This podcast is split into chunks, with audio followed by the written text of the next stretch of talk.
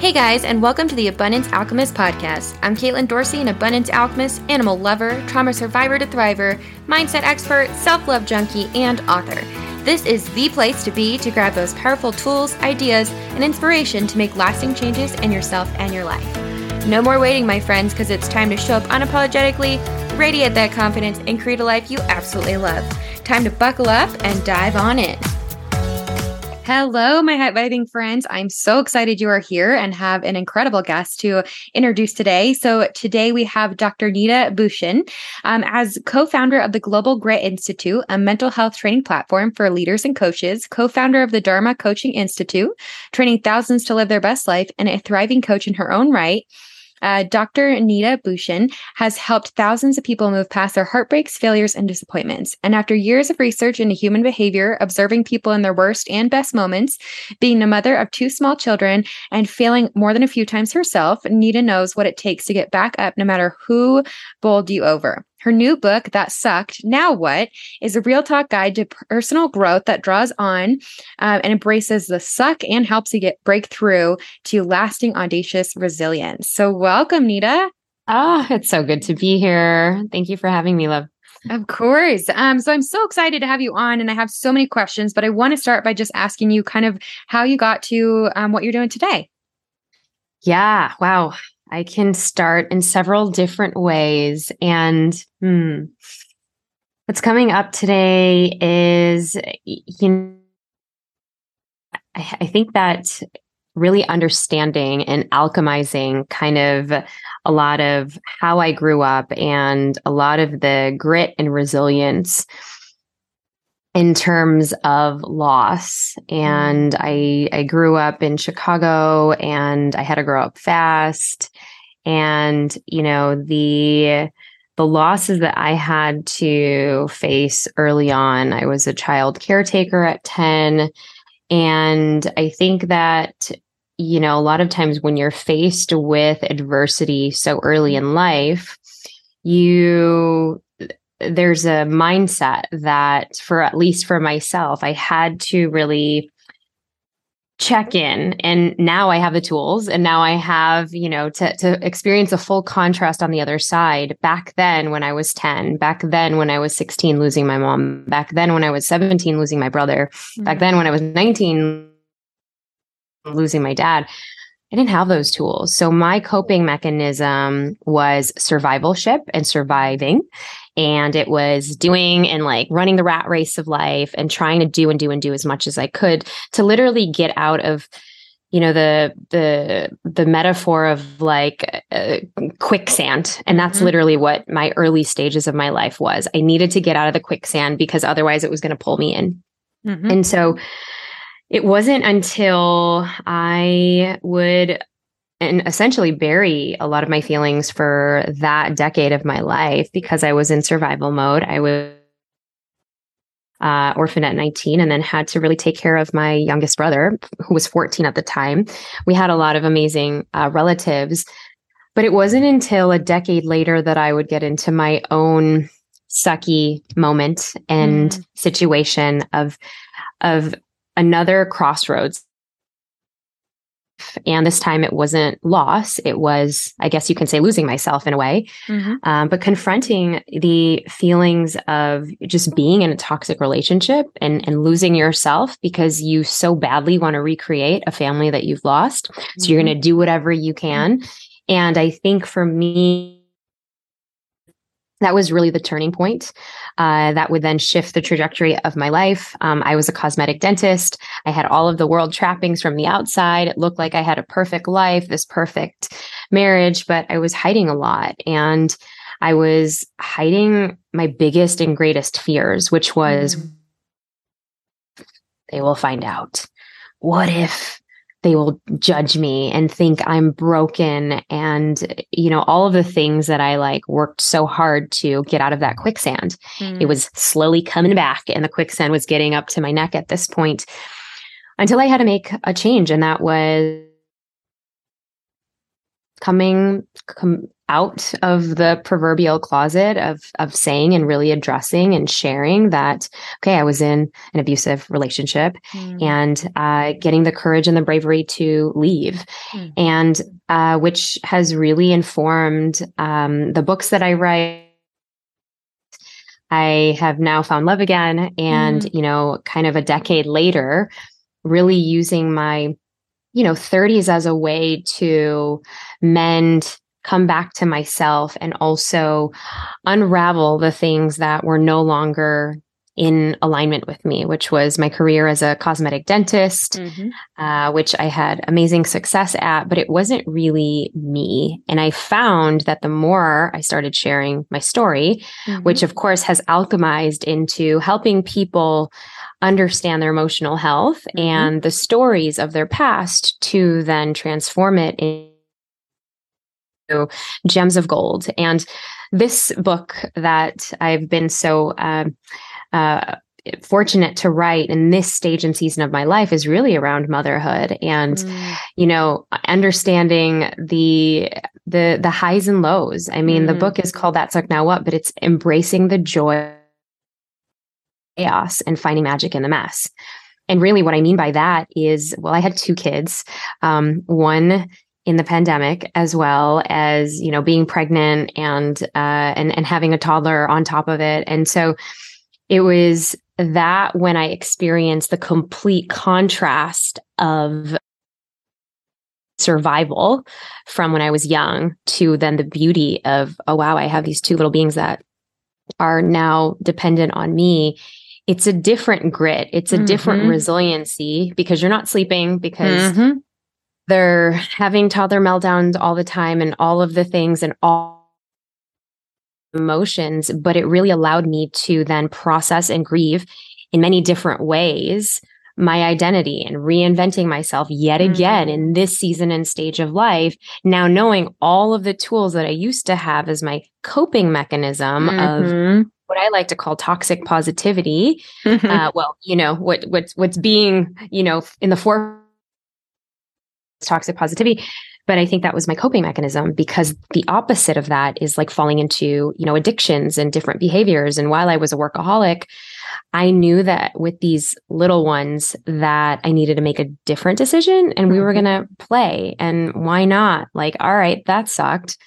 Now what are we going to do about it? And how can we play with the emotions that exist at the same time?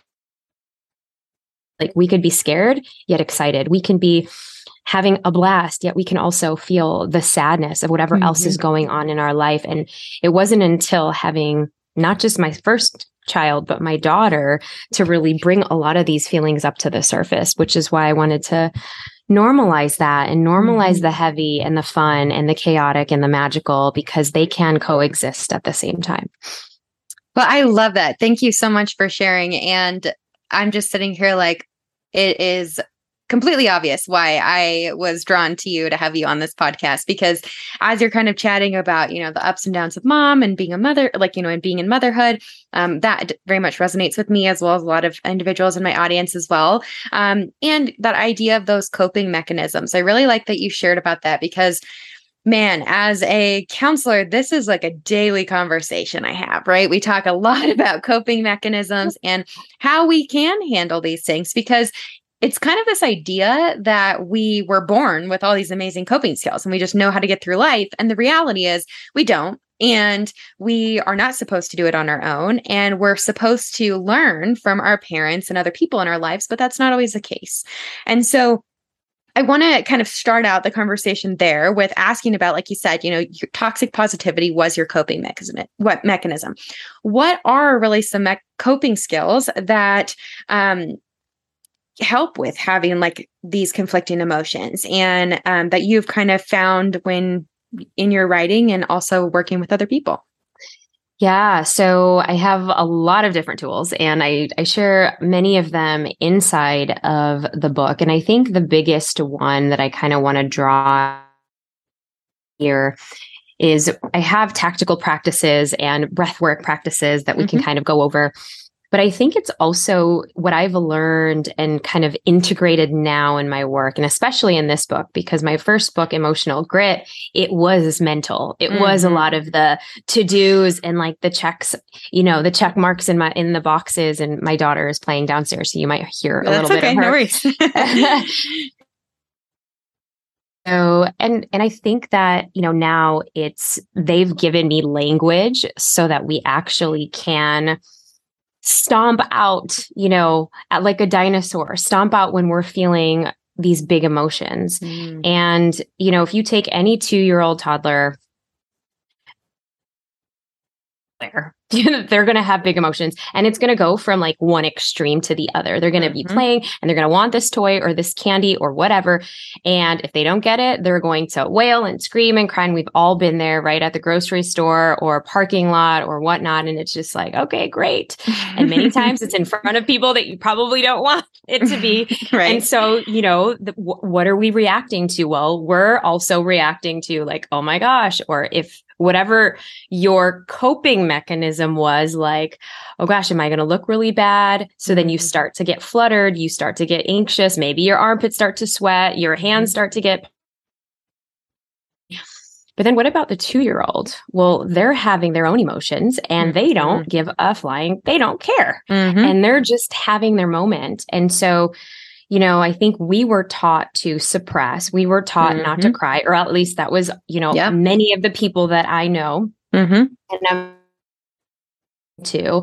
And so then we tend to suppress, dumb it down, hide, bury it, get ashamed, and kind of put it in a closet, kind of like what I did for a decade of my life, until something else comes to the forefront.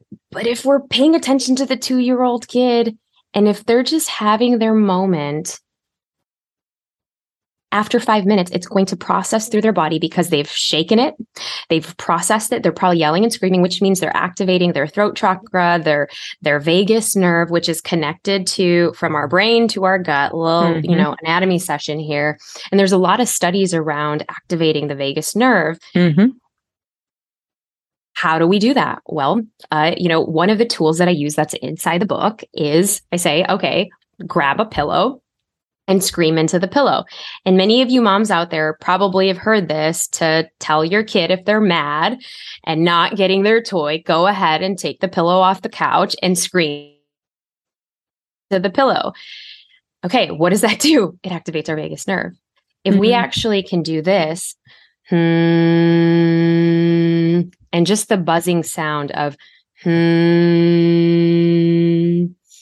and I know it sounds a little crazy listening to this, but really, if you think about it, chanting, singing, allowing yourself to express, saying, I have a girlfriend that has a saying, she says, say it out loud. And this idea of just being able to say it out loud. There's another tool inside the book that you can actually do. And this is great for driving around. Now, this I discovered during COVID, of course, you know, when you couldn't go anywhere, and so my husband and I would take turns to literally, okay, if you need a moment, because it was in the flux of everything, you go take the car around, go drive and do your thing. And it would be, you know, talk therapy out loud just by yourself because you needed to get away and you needed to get that space. And, you know, I think during that time, a lot of people, and we supported a lot of folks within our community at Global Grit Institute, because it is a mental health platform for leaders and entrepreneurs, but to really get that space, whether it's in the closet somewhere and saying the things out loud, but what you're doing is you're activating that vagus nerve. Again, is this a coping mechanism? These are tools and these are rituals that you can actually take and exercises that you can use so that we're not resorting to screaming at the 2-year-old, right? That we can actually emotionally regulate yourself. This is Emotional Regulation 101 that I'm taking you through. Humming, singing, chanting, and my favorite is breath work. Now, if we can actually allow ourselves to sit and even close our eyes for a second, as I am right now, but if you can just even put your hand on your heart, and when you are feeling overwhelm, when you are feeling stressed, when you are feeling that, oh man, things are just not going my way, hold yourself for a second. Put your hand over your heart. And I started doing this to just, okay, not just protecting your energy, because when you're dealing with the chaos of kids and you want to say something and, you know, your humanness, your humanity is coming out and you're like, I'm going to lose it. You can take a breath or two or three. And I have tactics here inside the book, and That Sucked, Now What?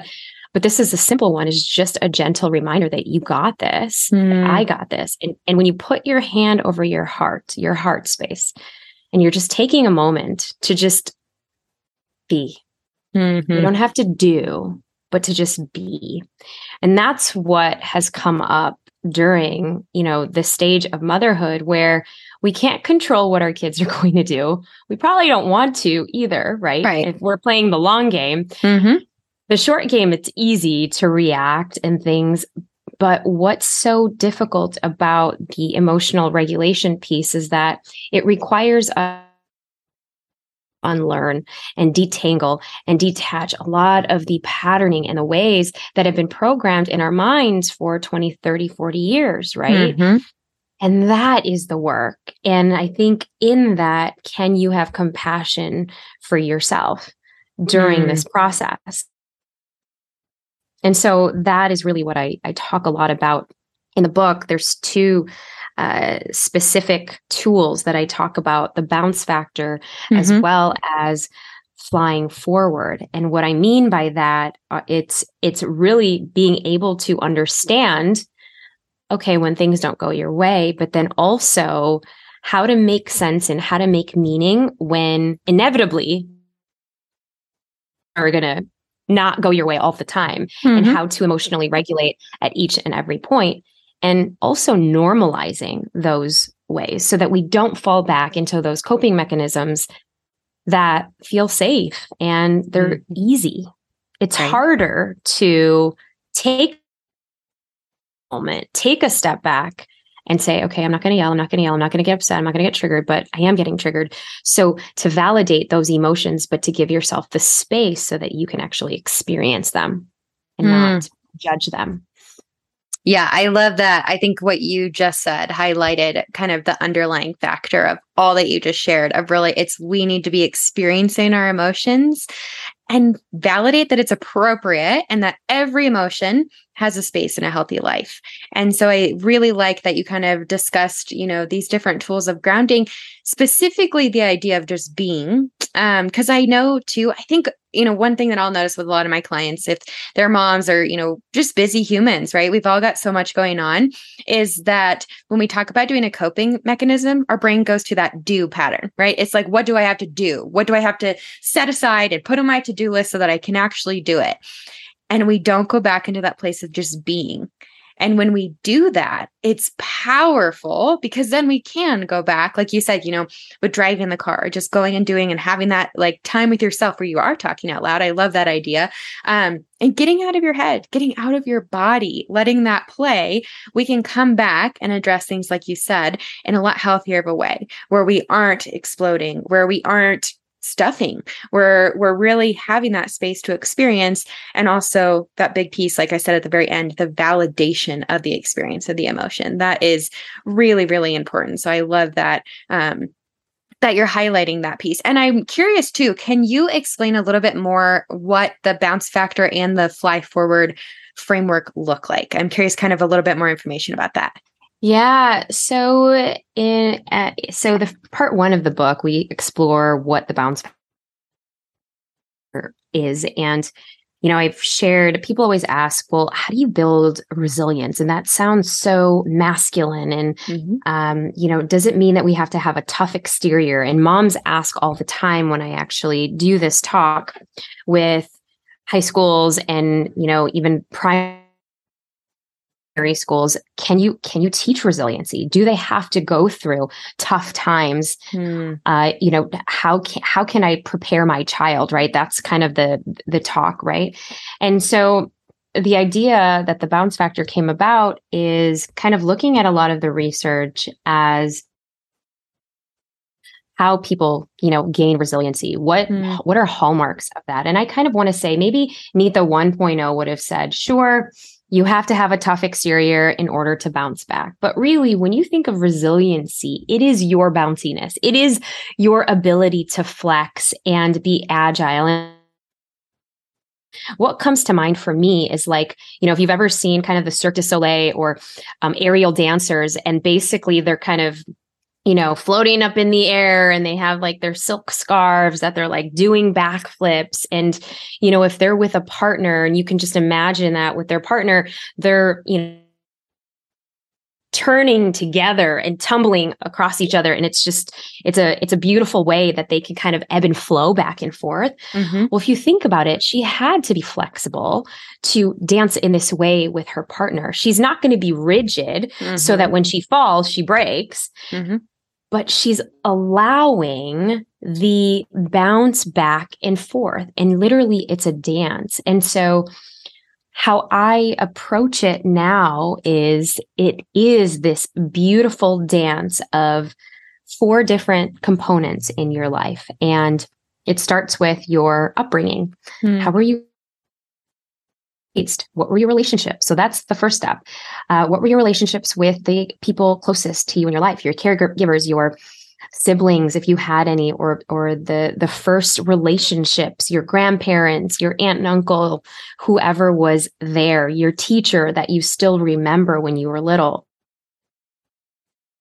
How was it that were, you know, males and females treated differently growing up? I know that for culturally, certain cultures, especially coming from the Asian culture, as women, you know, you didn't really have as many of the rights as like my boy cousins did, or my male cousins, or, you know, just even at the dinner table, you weren't allowed to speak your truth. Mm. Whereas in other cultures, you know, you are taught to start, you know, just having debate and dialogue. Well, that wasn't welcome.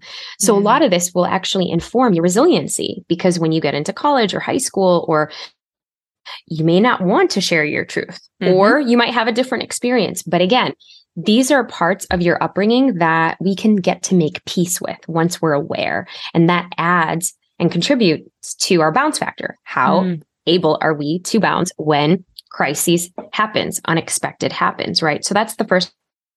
Second part is your current environment. So in the last few years, we got a little bit complacent. You know, we were working inside our homes. Things got cozy. I got to wear pajamas every time I was, you know, doing my Zoom calls and teaching and things like that. And we all did that, right? Mm-hmm. And many times we still have those habits, right? Watching Netflix from 5 p.m. or when the kids go down, we're not really challenging ourselves as much as we did. And so in order to stretch and expand and grow and create new neural pathways, of course, we've got to be doing things that are providing good stress. So that's our current environment. That's what we can control. So when parents ask, you know, how can kids build resiliency?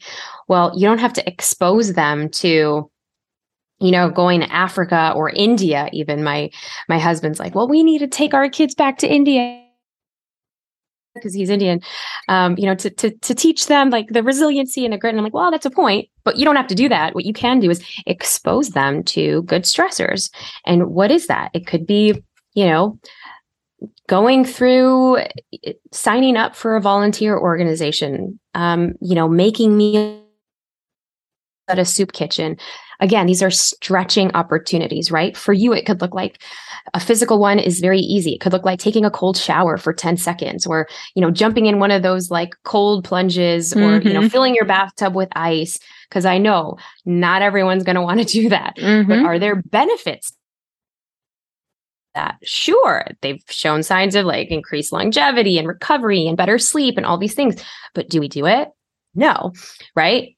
And so what are opportunities of good stress, number 2, that you can actually utilize? And for those that are, you know, pivoting or in transition or wanting to call in more abundance, maybe it's saving more money. Maybe it's expanding and thinking bigger for yourself, good stretch zones, finding expanders for yourself of people who've done something and actually practicing that thing, going out and sharing your message with 3 people, going live on IG and just, you know, without any notes, right? To experience that discomfort, but then growing as a result of that, right? So that's good stress. The third aspect is our emotional capacity. And this is something that is, for many, the hardest, because we're so used to numbing, we're so used to avoiding, we're so used to when people say, "How are you doing? Wow, that must have been really tough for you." And we're so used to just brushing it off. Yeah, it happens to everyone. Yeah, okay, yep. And I know that because for years when people would say and acknowledge the pain and hurt that I must have went through, I was like, yeah, I took it like a champion. Yep, absolutely. Yeah, it was. You know, everyone goes through it. Right. Okay, not everyone went through that. And so to validate your own experiences of those hardships, and it's so tough to be able to sit in that suck, which is why it's easy to brush it off. It's easy to bury it. It's easy to swipe up, swipe right and left and get that dopamine going. Yet your emotional capacity to feel the feels when it's discomforting, to feel, you know, the duality and the bigness of both emotions, the excitement and, you know, the nervousness or the fear and the joy and the love, you know, all of those things combined, which is why we do experience it as mothers, you know, for the first time, it is complex. It's all complex. You want your kid to go to bed, but then an hour later you're watching them on your phone, you know, as if you hadn't seen them. And so, and that's the plight of every parent, it seems like, right? So that's allowing yourself to stretch and feel those discomforting feelings as we would for our children, right? And I think, and then the last part of that is your self-awareness. And this is the radical self-awareness. This is the piece where we get to integrate and we get to align ourselves. We get to see, is that really in alignment with us right now? Like, the people that I'm hanging out with, are they actually really okay for me, or are they toxic? Are they actually really going to be supporting me? Should I really be trusting my gut here? Because I'm feeling something that I haven't felt before. That's really allowing yourself to feel and to check in with yourself. Should I say no to that thing, or should I actually push myself and say yes? Did I say too many yeses to events this week where I can actually pull back and do something self-nourishing for me right now? And so that's building that self-awareness muscle, which we all have. It's just a matter of literally tuning in and noticing what feels a little bit off so that you can make decisions accordingly that will suit you. There are so many things that I was just sitting here like, yeah, okay, exactly, with all of that. And I think that, you know, gosh, the emotional piece, when you were talking about our emotional capacity, that I was just sitting, even yesterday, I had sessions back to back from 8:30 to 7 p.m. And, you know, I make my own schedule and that was my doing, but I could feel my own emotional capacity decreasing. And so I ended up taking a break, you know, doing what I could in between my sessions. And, but every single client that I had, we discussed, what is the emotion that made you feel? And the amount of times that I asked this question is astounding, because, and it's not a judgment in any way, but rather this awareness, like you said, of, again, building that self-awareness, but bringing it back of, you're right, we shy away as really a society to these uncomfortable emotions because we don't know how to sit in the discomfort and be okay that that's the case. So I love that you shared those pieces. And I was just, you know, thinking about, okay, yep, I'm noticing where the self-awareness piece is coming in. I'm noticing the emotional capacity. I'm noticing just kind of all these factors that you're discussing. So I, for one, am super excited to read your book. And then I do want to ask, kind of to wrap up this conversation, I know there's so many different things that I could ask you and keep discussing, but Where does one truly begin healing after a sucky moment? After, you know, you are kind of at this place, we've talked a little bit about these coping skills and kind of the progression, but how do we implement that? How do we shift into this space of where it's different? Yes, yes. So, and I won't get into part two of the book and part two. So part one is really understanding your bounce factor, but part two is understanding, okay, when you have a fall and when something big, monumental, life-changing happens, that's the first stage of flying forward. That means that, okay, you've had a rock bottom moment, you've had a life initiation, you've had something, you're embracing the suck. And in order to embrace the suck, we first have to acknowledge that it sucked. And we have to acknowledge, where does it suck in our body? Because sometimes for many of us, it's in our back. It's we're carrying this tension headache, or we're carrying, you know, knots in our shoulders, and we're not able to sleep for a while. So really paying attention to, how is it affecting me? How is it affecting the people around me? But then we have to then move into, okay, how can I release this? And which is why I talk about several different ways on somatically being able to release it, talking it out, you know, feeling the emotion, making peace with it so that we're integrating it back into ourselves. And then also getting into the framework of being able to take action. So if it's, you know, saying yes to help, if it's calling a girlfriend, and there are several different ways, if it's forgiving yourself. And sometimes that's the hardest thing. And I think that, you know, I go over in, you know, the second part of the book. And actually, for those of you who want to pre-order the book at thatsuckednowwhat.com, there's actually three bonuses. And the first bonus that you'll get is a 40-page guidebook that takes you through several different journal prompts and questions so that you can actually start making peace with some of the baggage that we've carried for years and decades and decades. And so it's literally like your own little, you know, therapeutic handbook while you're actually going through the exercises in That Suck Now What. And then we have a 5-day healing practice journey. And this is visualizations, affirmations, meditations that take you through from day one, we're working on healing relationships. Day two, we're working on healing the triggers that we've had in our past to build courage and bravery so that we're not repeating them, right? Day three, we're talking about abundance and how to call that forth in once we've released all that other stuff. And then day four, it's building that grit and resiliency back into our lives. And day five, we're ending it with connecting back to ourselves. And then, of course, the third thing is a virtual gathering during the book launch of January 31st. So yeah.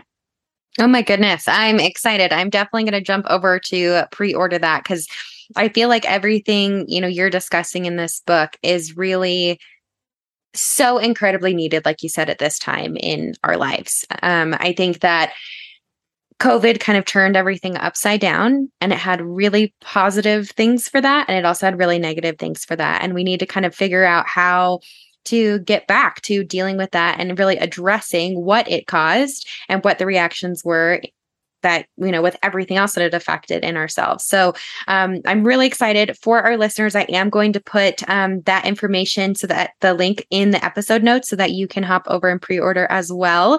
And I just want to say thank you so much. I feel like I said, I could keep asking you a million things, but I want to be respectful of your time as well as our listeners' time. So thank you so much, Dr. Neeta, for coming on and sharing with us today. Oh my gosh, Caitlin. Well, I have a special gift for your listeners, because you all are moms. If you go to globalgrit.co /EG guidebook, this is just for your listeners. And this is my very first Mastering Emotions workbook that has been with, you know, several thousand students around the world. But it is a mini guide to jumpstart just having that time and peace to start reconciling some of the emotions that we've, you know, carried. So yeah, you can grab that and at the link as well in the show notes. Perfect. Well, thank you so much. And for our listeners, I appreciate you guys taking the time to hang out and listen with us today. Head over to those links. And as always, subscribe, rate, and review. Let us know what you liked. If you had any questions or anything like that, also put them in there. And have a beautiful rest of your day. Bye, guys. Thank you for hanging out with me on the Abundance Alchemist podcast. Don't forget to head over and grab your free self-love activation meditation at theabundancealchemist.com and hit subscribe here so you don't miss a thing. Until next time, sending you so much love.